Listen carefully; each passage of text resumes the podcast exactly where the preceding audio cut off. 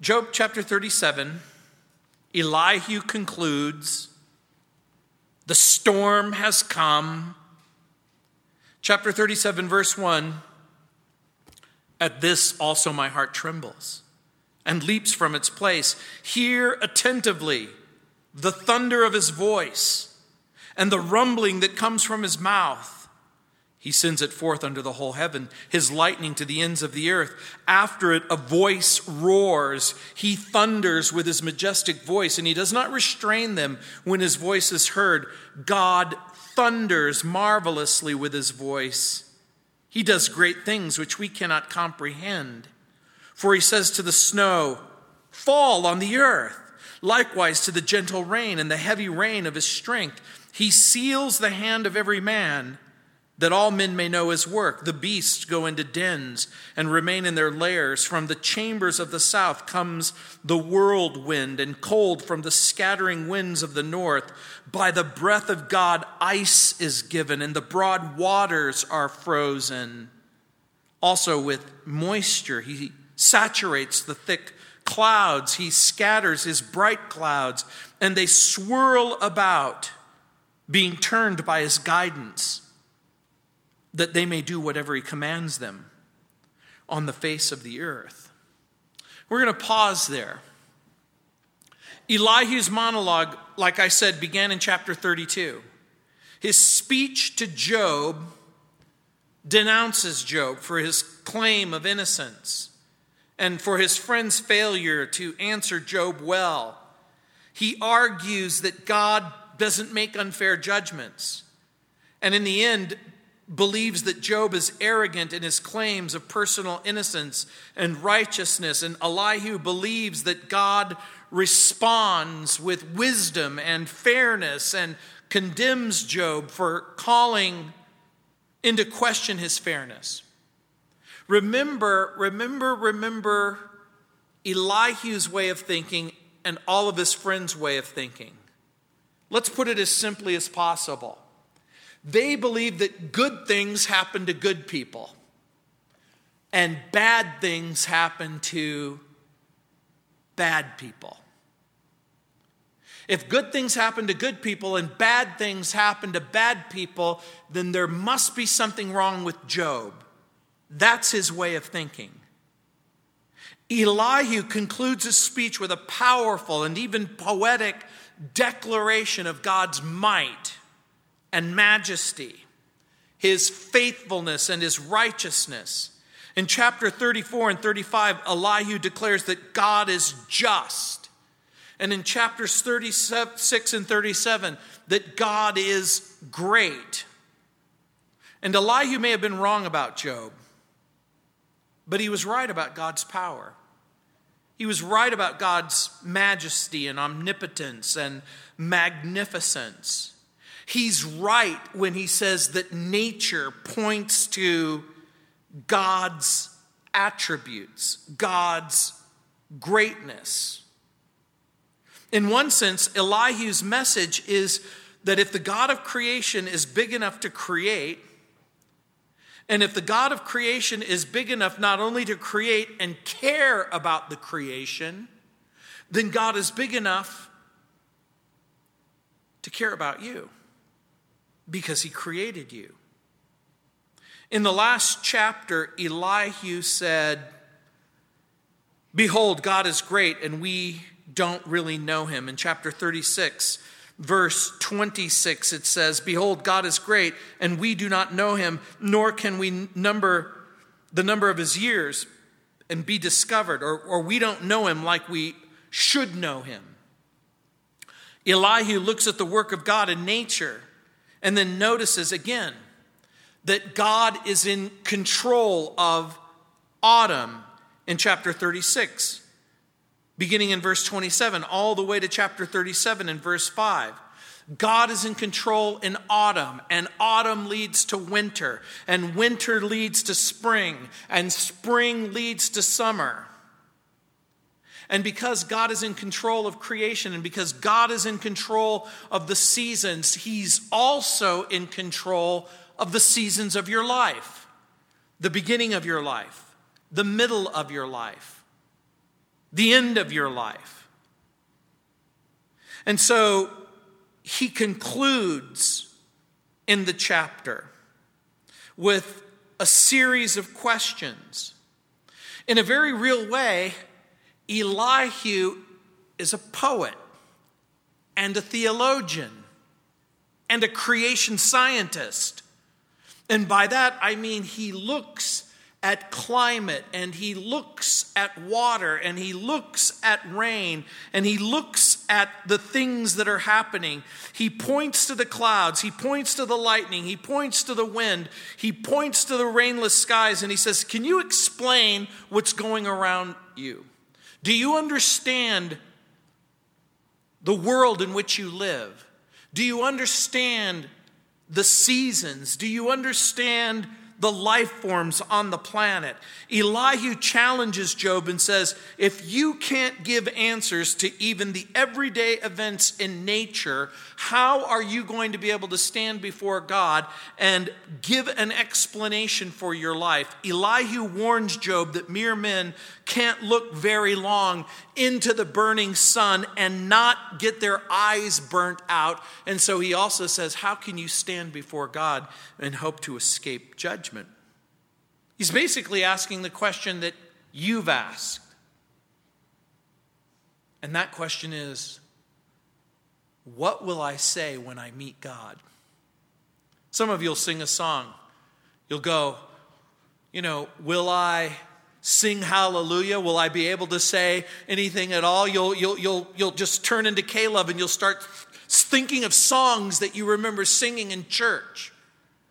What will I say to him when I meet him face to face? And some scholars speculate that Elihu's speech is cut short by a very real storm that was fast approaching. The setting in chapter 37 and the beginning of chapter 38, it's as if a storm is coming. And I don't know if you've ever been outside in a great big storm, a tornado or a hurricane. Tomorrow morning, I'm getting ready to fly to Charleston, and I notice that along the Atlantic seaboard there is a giant hurricane. And it's scheduled to land in Charleston the same time I'm landing in Charleston. And you look out, and you see the clouds gathering. You see the lightning and the storm. Imagine we are all outside on Job's trash heap. And there's Job, our friend. There's the three people who have talked to Job. And all of a sudden we feel the splatter on our face. We can feel the rain. It's lightly touching our face in the rain, and you start to hear the thunder roll. You see lightning off in the distance, and all of a sudden the atmosphere gets filled with electricity. There's a storm coming. There's a storm coming. What Elihu doesn't realize is that God is going to speak to Job out of the storm. Look what it says in verse 1. "At this also my heart trembles and leaps from its place. Hear attentively the thunder of his voice and the rumbling that comes from his mouth." It's as if the storm is happening and the thunder has pealed. And Elihu takes advantage of the fireworks that are already taking place. It's as if he's saying, "Job, did you hear that roll of thunder? Well, listen." The expression, "hear attentively," it's an appeal. Not just simply for Job or his friends, but all of the bystanders who have gathered around to hear the speeches that have been made, both the accusations and the defenses. It's an appeal, again, for Job to continue to listen. Elihu considers the shock and awe and the amazing and mighty majesty and power of God. In verse 3 it says, "He sends it forth under the whole heaven, his lightning to the ends of the earth." If you've ever been in a thunderstorm and you watch the sky light up from the very left to the very right, it just fills up the heavens. "He sends it forth under the whole heaven. After it a voice roars." Now, some of you have seen lightning. You see the lightning flash, and what can you expect at any moment? the thunder. Again, if you ever went to elementary school, you can see the lightning and then you begin to count. 1,001, 1,002, 1,003.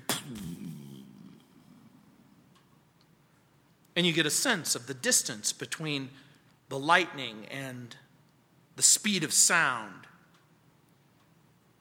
In verse 4 it says, after it a voice roars. He thunders with his majestic voice, and he does not restrain them when his voice is heard. Elihu believes that God speaks. And he believes that he speaks, and his voice is unmistakable. As a matter of fact, in verse 4 where it says, after it a voice roars. The word for roar is actually the same word that's used in the Hebrew language to describe the roaring of a lion. If you've ever been to a zoo, or if you've ever been to Africa, or if you've ever been close to a lion and you hear a lion let go of a fairly impressive roar, it's hard to ignore it. You can't just sit there and go, yeah, lion's roaring, who cares?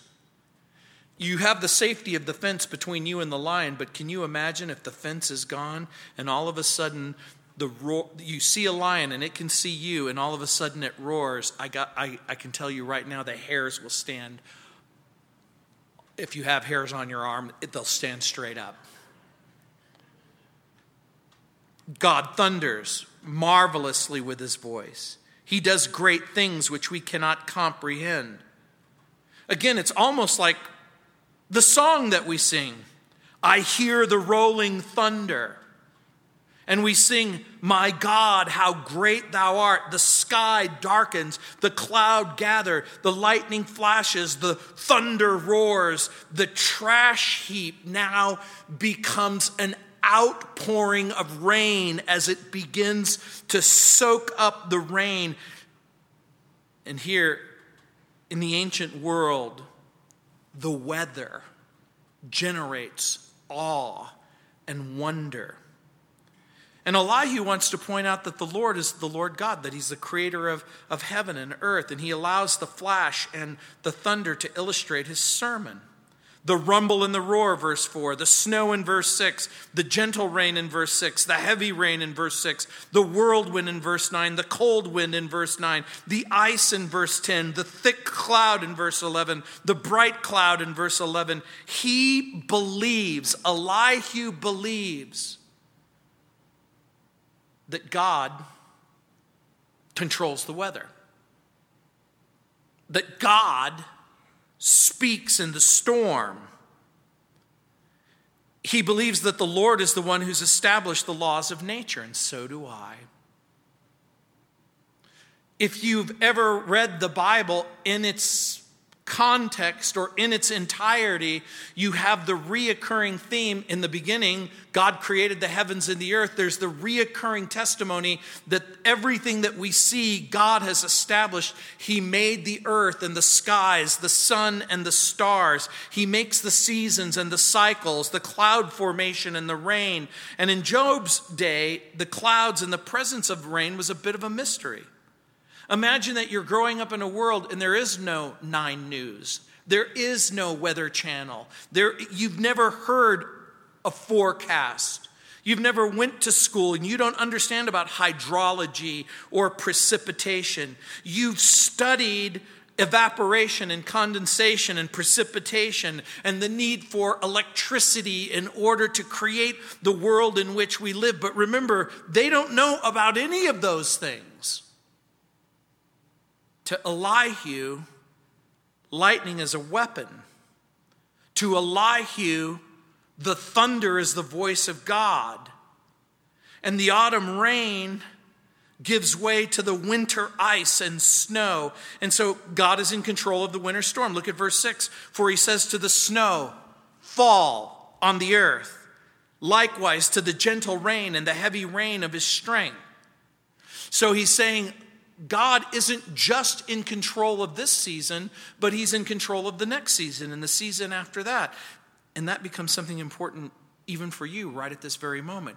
You understand that God is in control of your life at the beginning, and God is in control of your life now. And as the chapter unfolds, God continues to be in control of your life. God speaks and the snow falls, but think about all that the Bible says. God speaks. In the beginning, God created the heavens and the earth. The Bible says, in the beginning was the Word, and the Word was with God, and the Word became flesh and dwelt among us. The Bible says that when God speaks, reality becomes more real. That God takes nothing and He makes it something just by His speech. The light shines. The universe exists. The earth is established. Life begins. There's the sun, the moon, the stars, the seasons. And then He says in verse 7, He seals the hand of every man that all men may know His work. You may not understand the connection between verse 6 and verse 7. The autumn storm gives way to the winter storm. What happens when the winter storm comes? All of a sudden, the snow starts falling. If you've ever been in Colorado and 6 inches of snow become 12 inches of snow, becomes 2 feet of snow, become 3 feet of snow. Were some of you here in the 90s when we had 7 feet of snow and the roads closed, the businesses shut down, hospitals couldn't get patients, everything comes to a standstill? That's part of what He's saying. God uses winter storms.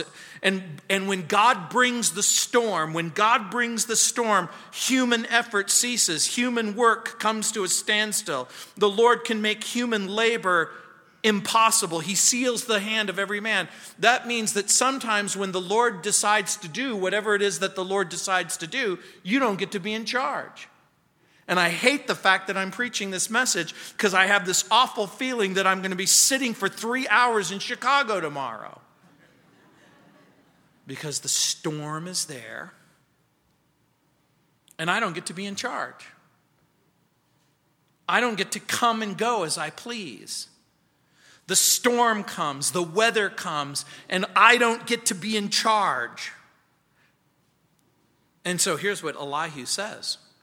What happens when you don't have anywhere to go and nothing to do?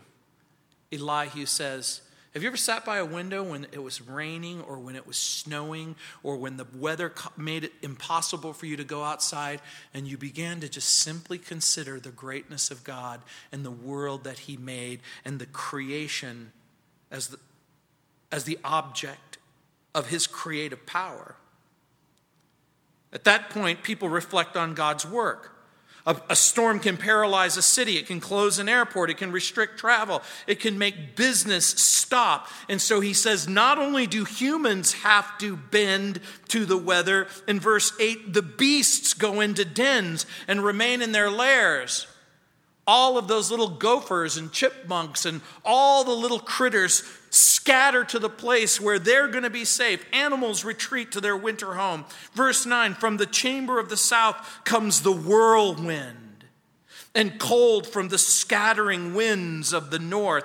Elihu imagines a place where God keeps the wind. Imagine you're 4 or 5 years old, and all of a sudden the wind starts blowing and howling. Do you remember when you were a kid? Did you ever ask the question, where's this coming from? Where does the wind begin? How does wind even work? Elihu imagines that God keeps a place and that He generates a place where the wind blows and then it howls. In verse 10, by the breath of God, ice is given and the broad waters are frozen. In Elihu's way of thinking, he's personifying this fact. He envisions a God just like you've seen on TV, where you see a supernatural being blows and his very breath becomes the source of snow. Water freezes. In poetic language, Elihu envisions God blowing on the surface of the water. He envisions God blowing on the surface of the water and ice is formed. Imagine that you were sitting there and you're trying to figure out, how are the polar ice caps formed? Why is it that Iceland is mostly green and Greenland is mostly ice. What Weather Channel calls climatology and meteorology, Elihu calls the miracle work of Almighty God.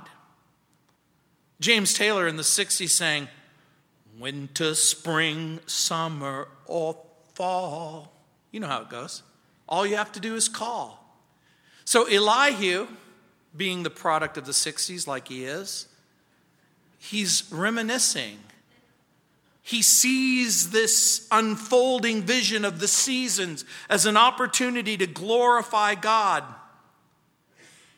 Isaac Watts was no James Taylor, but he did write, I sing the goodness of the Lord that filled the earth with food. He formed the creatures with his word and then pronounced them good. There's not a plant or flower below that makes thy glories known, and clouds arise and tempests blow by order of thy throne. There is a God who orders and orchestrates the universe and the earth and your life, and he's in control of the spring storm. Autumn becomes winter, winter becomes spring. Look at verse 11. Also with moisture, he saturates the thick clouds. He scatters his bright clouds. Again, Elihu is speaking of the fact that in evaporation and then precipitation, the clouds form and then they're filled with moisture. And it's as if those thick clouds begin to break. He scatters the bright clouds. The bright clouds may be a reference to those glimpses of lightning. Have you ever looked into a storm and you see a gigantic cloud cover and then all of a sudden something bright flashes right in the midst of the cloud? I suspect that that's what Elihu's talking about.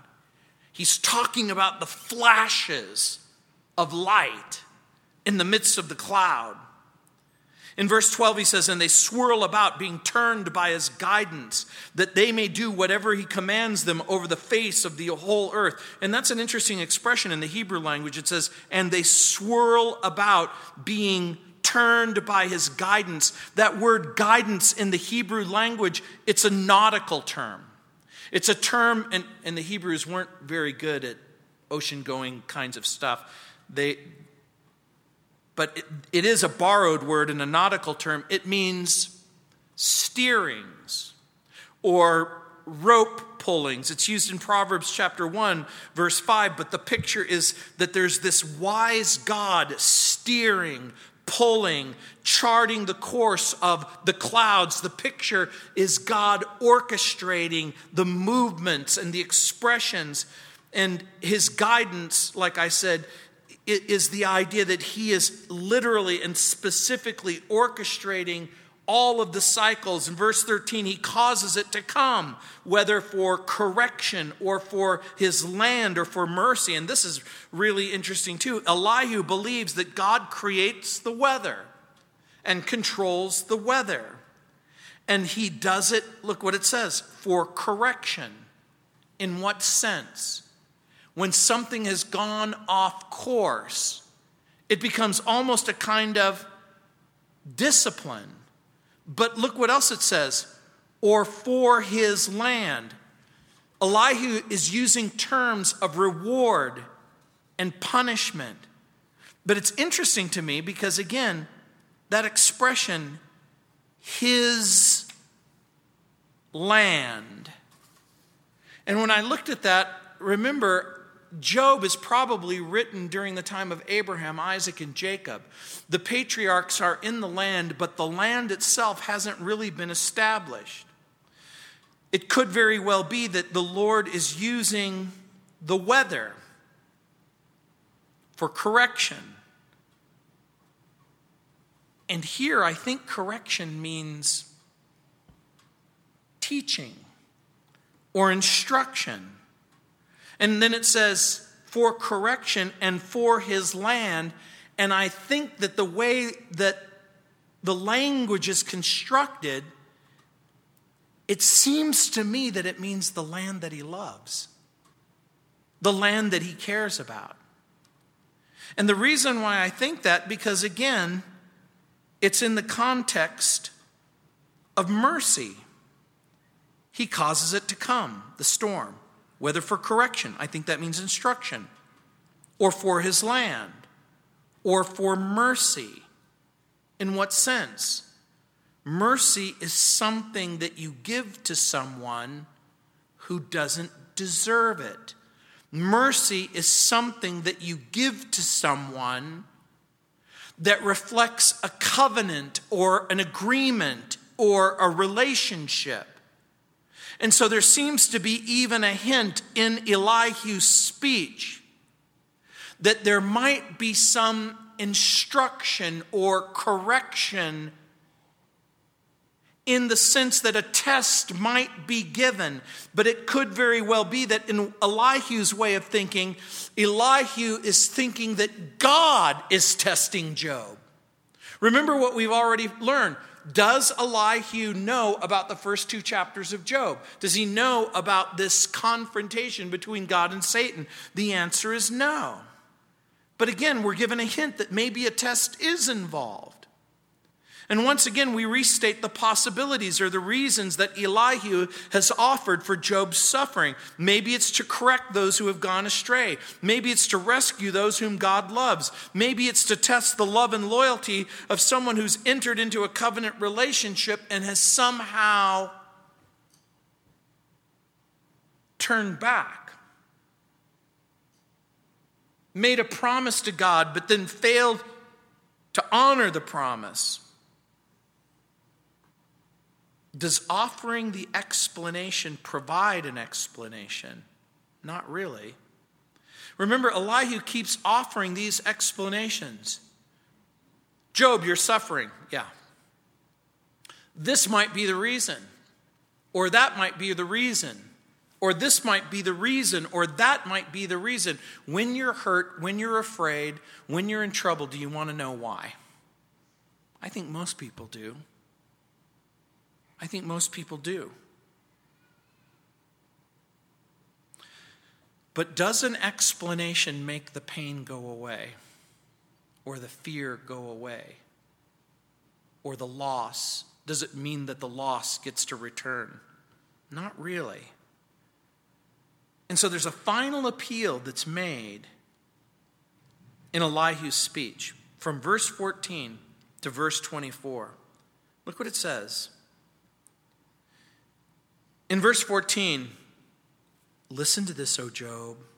Stand still and consider this. Or stand still and consider the wondrous works of God.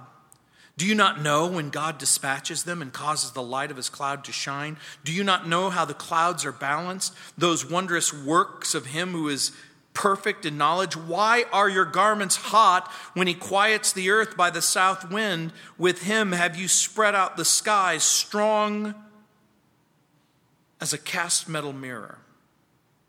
Elihu invites Job to consider three questions. Let's see if we can put those questions in a way that makes sense to us. Number one, in verse 15, Job, do you know why and how God guides the clouds? Job, do you know what causes lightning to flash in the sky? In verse 15. Job, do you know how God hangs the clouds in midair? Do you understand how God creates a cloud and then fixes it in the sky and then allows it to work? Do you have perfect or complete knowledge like God? In verse 16. Job, can you spread out the skies on a hot day when the humidity is so profound that your clothes become soaked? Remember in verse 17 and 18, the picture, I don't know if you've ever been in some place where it's really humid, like where I was born in New Orleans, Louisiana, or you've been somewhere in the South, and the sky is clear and the sun is hot, and you walk outside and there's not a cloud in the sky, and all of a sudden you're soaked. Your shirt or whatever it is that you're wearing is covered in moisture that if you took your shirt off and you squeezed it, you could squeeze out the water. He says, do you understand how that works? Job, can you spread out the skies on a hot day when the humidity is so profound that your clothes are soaked, and yet cause the skies to reflect the heat like a mirror? In verse 14, listen to this, O Job, stand still and consider the wondrous works of God. In verse 14, in the end, when he says, listen to this, O Job, stand still and consider the wondrous works of God. What's interesting about verse 14 is when we come to the end of the chapter, in chapter 38, 39, 40, 41, and 42, in the end, this is exactly what Job would do. In the end, after God gives his speech, Job will just simply stand still and take it in. It remains good advice for believers in every generation. The Moody Bible Commentary says, quote, all believers need to be reminded that they are the work of the great power of God, who in his grace has chosen to bestow his love and favor on them. I like that because, again, I think it captures the meaning of the text, where sometimes the best thing that you can do in order to appreciate what's going on is just to take a personal time out and say, Lord, you're awesome, you're great, you're wonderful. It's amazing what you can do. In the book of Evolution, in light of scripture, science, and sense, I ran across a story. It actually made me think of Scott Kerr. He's going to see why in just a moment. It was a story about eels. Eels are among the most mysterious animals on earth. The prevailing scientific opinion is that all American and European eels lay their eggs under a mass of seaweed 1,500 feet in the Sargasso Sea. Do you know where the Sargasso Sea is? It's just off the Atlantic coast. If you go the mid-coast of the eastern seaboard of the United States, from about where New York is all the way down to the Carolinas, and you proceed east into the ocean, it's that northern part of the North Atlantic, and it's called the Sargasso Sea. And it's called Sargasso, from a Portuguese word. Sargasso was a word that Portuguese explorers used to describe the seaweed that would form there just east of the continental United States. The eels, they lay pinhead-sized eggs. They release transparent, ribbon-like creatures with no eyes, no mouths. Billions of these tiny blind creatures are programmed to travel 1,000 to 3,000 miles across the ocean. They get into the Gulf Stream. They're carried to Europe. They're carried to America. Traveling further north, they gradually lose their transparency. Eyes and mouths appear. The eels that are not eaten slowly develop hearts and stomachs. Next, they swim up rivers and they eat everything in sight, whether it's dead or alive. They gradually turn yellow, and then they grow up to 3 feet long. For the first 5 to 8 years, eels are sexless, after which they develop both male and female organs. Once mature, their noses become pointy. They start back downstream and their skin turns silvery. Apparently, they never eat again. Do you know how we know that? Because no silver eel has ever been found that has food in its stomach, ever. The eels swim thousands of miles to their birthplace in the Sargasso Sea. At that time, the eels either become male or female, because one of the sex organs shrivels up and the other sex organ manifests itself. Once they reproduce, they die. It's beyond comprehension to think all of this happened through random processes directed by mutational processes. God designed this complex sequence, allowing eels to thrive and survive in the fallen world. You know why I thought about you? Because I'll never eat eel the same ever again. You go to sushi, you eat this eel and you go, think about all that this eel had to go through in order to wind up on a bed of rice with a little bit of wasabi and soy sauce. I'll never eat eel the same ever again. In verse 15, it says, "Do you know when God dispatches them and causes the light of his cloud to shine?" Verse 16, "Do you know how the clouds are balanced, those wondrous works of him who is perfect in knowledge? Why are your garments hot when he quiets the earth by the south wind? With him have you spread out the skies, strong as a cast metal mirror." In the ancient world, people would take bronze and then they would polish it and polish it and polish it until you could actually see your own reflection in it. But it was hard, almost invincible. But look again, Elihu, "Do you know?" Look in verse 15, "When?" Look at verse 16, "How?" Look at verse 17, "Why?" Look at verse 18, "Who with him?" Look again in verse 18, "With him have you spread out the skies." So Elihu is asking the scientific questions: when, how, why, who. All of this is very interesting to me. Elihu's a great teacher. He's even a good speaker and a wonderful scientist. When Elihu asks these questions, what's the response going to be? I don't know. I don't know. I don't know. I don't know. Now, what's interesting to me, again, in the age of scientific enlightenment, there are many things that we do understand. In the age of scientific enlightenment, our meteorology friends and our climatology friends and our oceanographer friends and all of our other friends might be willing to say, "Hey, I know the answers to Elihu's questions." In the age of scientific enlightenment, we might say, "There's so much that we've learned and that we've come to understand." And the answer, of course, is we have learned a whole lot. And we do understand a whole lot more. But do we know everything about everything? Are there mysteries that still remain? Questions that don't seem to have answers? And Elihu says in verse 19, "Teach us what we should say to him. For we can prepare nothing because of the darkness." There's a little bit of a role reversal. Job is invited to instruct Elihu. He's basically saying, "Teach us what we should say to him." Hey, Job, if you know exactly what you're going to say to God when you get there, instruct us. "For we can prepare nothing because of the darkness." What does that mean? It means given the mental, emotional, physical, psychological, theological, and spiritual limitations that we have, we don't have a clue of what to say. You know what's interesting to me is that in the New Testament, the Bible says, we used to be in darkness, but now we're in light.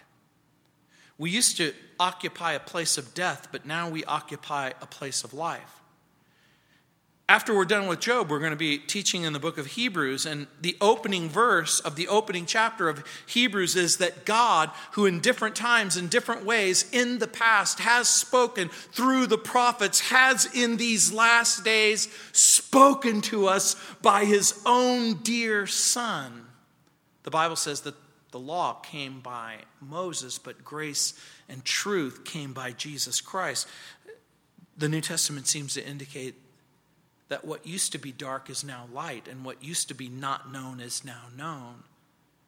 That God has something important to say, and he said it in the person of Jesus. When it says, "Teach us what we should say to him, for we can prepare nothing." Again, the word "prepare" is an interesting word in the Hebrew language because, again, it's a legal term.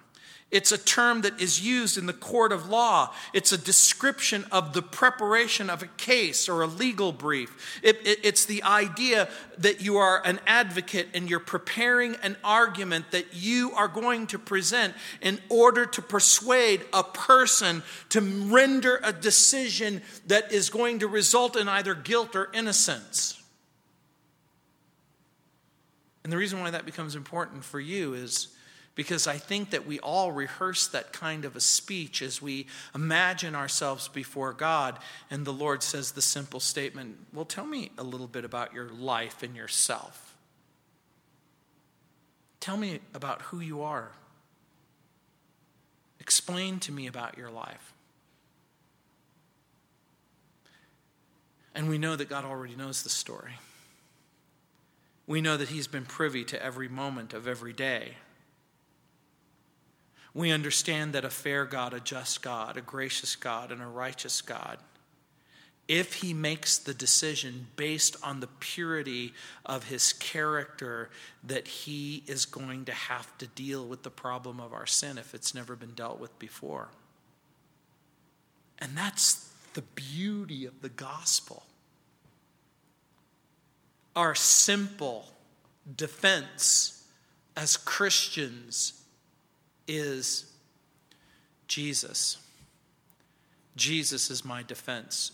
Jesus is the explanation that I offer. Because the Bible teaches that there is forgiveness in Jesus, and there's hope in Jesus, and there's exoneration in Jesus, because the Bible says that his sacrifice takes place and takes care of the problem of my sin. In verse 20, Elihu says, should he be told that I wish to speak? It's his way of saying, should God be told that I wish to speak? We have an idiomatic expression in our culture and society. If anyone has ever said to you, I can't wait to get to heaven so I can tell God what I think, that's what this means. It's the foolishness of any person who thinks that they're going to show up in heaven and go, I'm going to give you a little piece of my mind. And the Lord's going to say, it's a piece that you can't afford to give up at this point. If a man were to speak, surely he would be swallowed up. That's what Elihu is saying. Imagine a person had the temerity, a human being had the temerity to say, God, I am now going to instruct you on justice, on fairness, on equity, on righteousness. Which human being could presume to instruct God? In verse 21, it says, even now men cannot look at the light when it is bright in the skies. You know what that means. If you're ever a little kid and someone foolishly said to you, stare into the sun as long as you can. How long did that little game last? He says, even now men can't look into the light when it's bright in the skies, when the wind has passed and cleared them. If you can't look into the sun without having your eyes burned, how in the world will you be able to look at God and not be consumed? In verse 22 it says, he comes from the north as a golden splendor. With God is awesome majesty. Pause for just a moment. Remember how we opened up? We're in the trash heap with Job. We've heard the rolling thunder. We've seen the lightning. The gentle rain is starting to fall, and now a torrential rain is starting to fall. Has the storm passed? Has the sky cleared? Elihu talks about the clouds begin to part. The clouds evaporate and disappear. The sun reappears. The day is clear, and the day is bright, and the day is calm. In verse 22, the Lord comes from the north. He appears in his awesome splendor or golden splendor. By the way, in ancient times, it was believed that God dwelt in the northern places. Now think about this for just a moment. Because we live on the Front Range of Colorado, we know that when we're looking at the Rocky Mountains, which way are we looking? West. If we turn our backs on the Rockies, which way are we looking? East. If you're looking at the Rocky Mountains and you think about your right hand, you know that that's going to be north and your left hand is going to be south. In the ancient world, the peoples imagined that you would travel and travel and travel as far as you could to the north In Isaiah chapter 14, verse 13, it says, "For you have said in your heart, this is the king of Tyre," or Lucifer, in this particular instance, who is really the one occupying the king of Tyre's heart. "For you have said in your heart, I will ascend into heaven. I will exalt my throne above the stars of God. I will also sit on the mount of the congregation on the farthest sides of the north. I will ascend above the heights of the clouds. I will be like the Most High." It's an idiomatic, poetic way of saying if you begin in a direction and you're going to exhaust that direction and you finally come to the end of that direction, that's where you're going to find God. In verse 23, it says, "As for the Almighty, we cannot find him." Because no matter how far you go north, you go through Canada, and you go to the Arctic Circle, and then you're on top of the world. And by the way, if you're at the perfect place of north, at the North Pole, is that where you find God? No. And where do you go from there? If you continue to go north, you go up into the sky, into the atmosphere, and then you go into our solar system. And then you continue to go due north to the Orion Nebulae. And you continue to travel, and you continue to travel. And if you come to the outskirts of our physical universe, will you find God? Because God is the creator of heavens and earth. He doesn't simply live inside of this universe, but he occupies the place of majesty. In verse 23, it says, "As for the Almighty, we cannot find him. He is excellent in power, in judgment and abundant justice. He does not oppress." This is Elihu's way of saying, the Almighty is beyond our reach. He's exalted in power. When we come to the end of our reasoning, if we come to the end of our physical resources and our mental resources and our financial resources and our intellectual resources, through any of and all of those resources, can we find God? The answer is no. And so Elihu, I think, rightly says, the Almighty is beyond our reach and exalted in power. The reason why I think this is kind of interesting is because I think for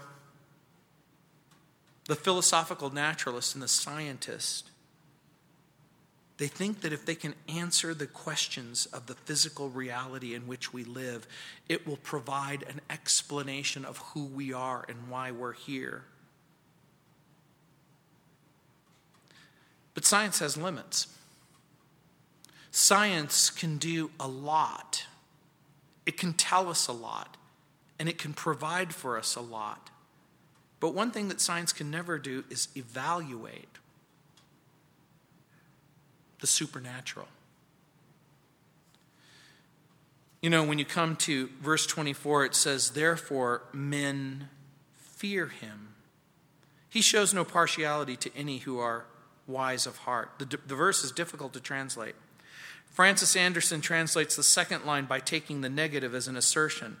So instead of saying, "Therefore men fear him, he shows no partiality to any who are wise of heart," he takes the assertion as a negation. "Surely all those who are wise of heart will fear him." And I think that that might be actually what the text is saying. The idea being,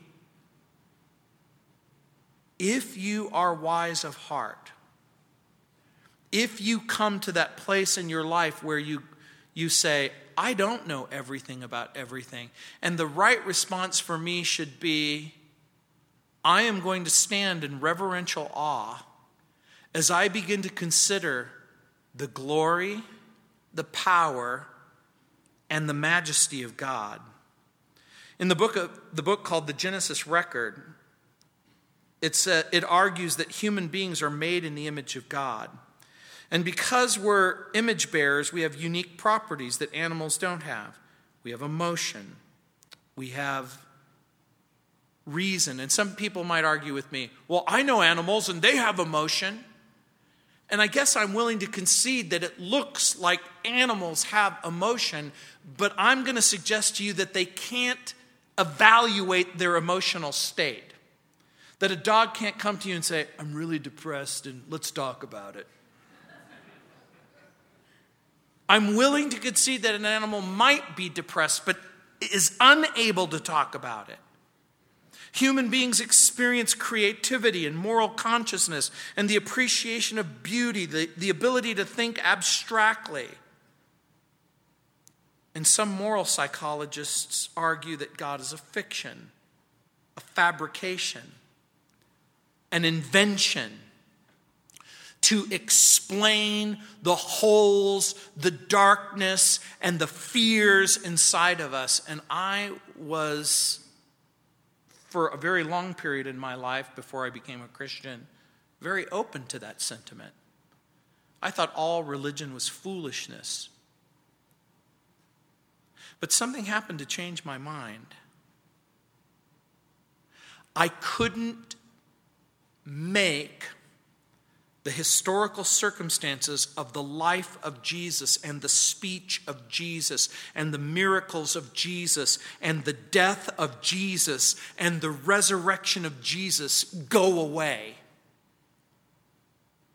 You see, if I could be convinced that someone made up the life of Jesus and the words of Jesus and the death of Jesus and the resurrection of Jesus, I would quit my job and I would never speak from this pulpit ever again. It's been 40 years since I came to believe that Jesus Christ is the Lord.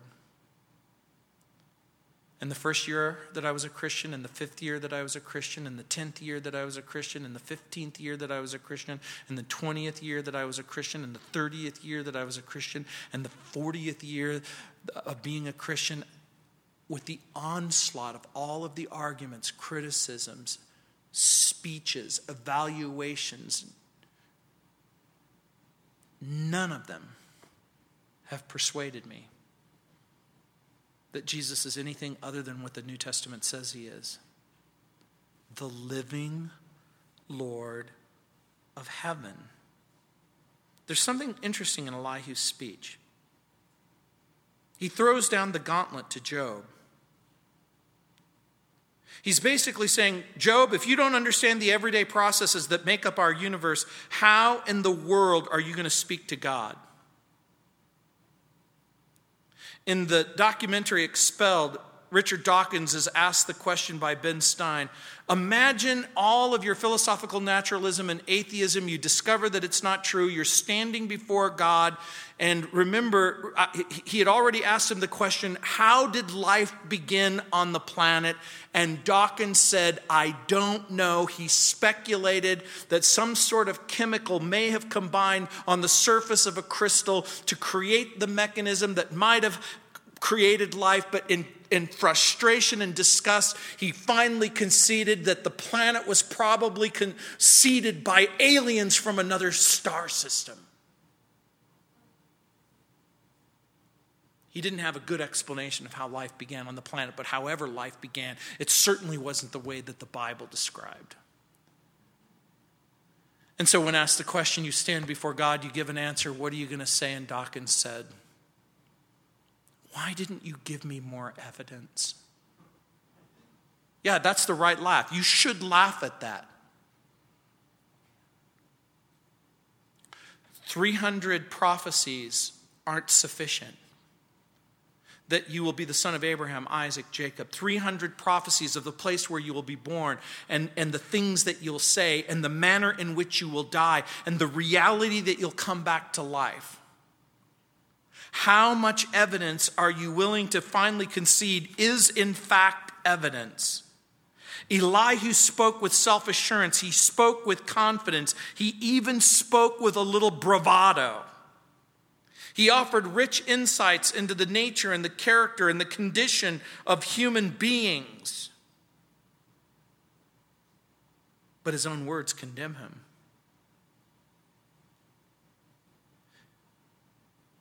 Because he lacks the one thing that you have, a special revelation. The first two chapters of the book, that a real God has had a real conversation with a real Satan, and that there is something extraordinary and supernatural taking place. The Bible Knowledge Commentary offers this insight. He says, quote, Job said nothing. Job said nothing after Elihu's speeches, possibly because he saw some truth in what Elihu was saying. According to this youthful informant, that's Elihu, God justice should not be questioned or his sovereignty challenged because his ways are beyond human understanding. According to Elihu, calamities can serve to remove pride, protect people from more grace difficulties. God then is to be worshipped, not criticized. He's to be extolled, not examined. Elihu fittingly prepared the way for God to speak. He did so, A, by defending God, B, by sensitizing Job to his need for humility, C, by describing God's wonders in natural revelation, which God will elaborate on, D, by probing Job with thought-provoking questions, and then he gives the list of the questions, a tactic that God continues in chapters 38 to the end of the book, and E, by targeting Job's basic problem, justifying himself and condemning God, which God will later mention in chapter 40, verse 8. Would you indeed annul my judgment? Would you condemn me that you might be justified? We'll have a whole lot to say about that passage when we get there. But Elihu is correct in at least this sense. Those who fear him will find him. If you really, really want to know God, you will. And if you really, really don't, you won't. If you really, really, really want to know God, then you'll embrace the message that God has spoken in the world in which we live and in the Savior which he's provided. When I come back to this pulpit on Wednesday, God's going to speak. I can't wait. Let's pray. Heavenly Father, Lord, we pray that you would prepare our hearts. Lord, we're so grateful that we actually don't have to wait 2 weeks. The reality, you've spoken in so many different ways and under so many different circumstances, in creation and in Christ, and that the words of Jesus still ring true. Come to me. Believe in me. Trust me. Heavenly Father, I pray that by your Holy Spirit you would draw people to yourself. Lord, I pray that they would answer the invitation that Jesus extends to anyone who will trust him with their life and allow his sacrifice and his subsequent resurrection to tell the most amazing story that's ever been told. That a real God loves us. That a real Jesus died for us.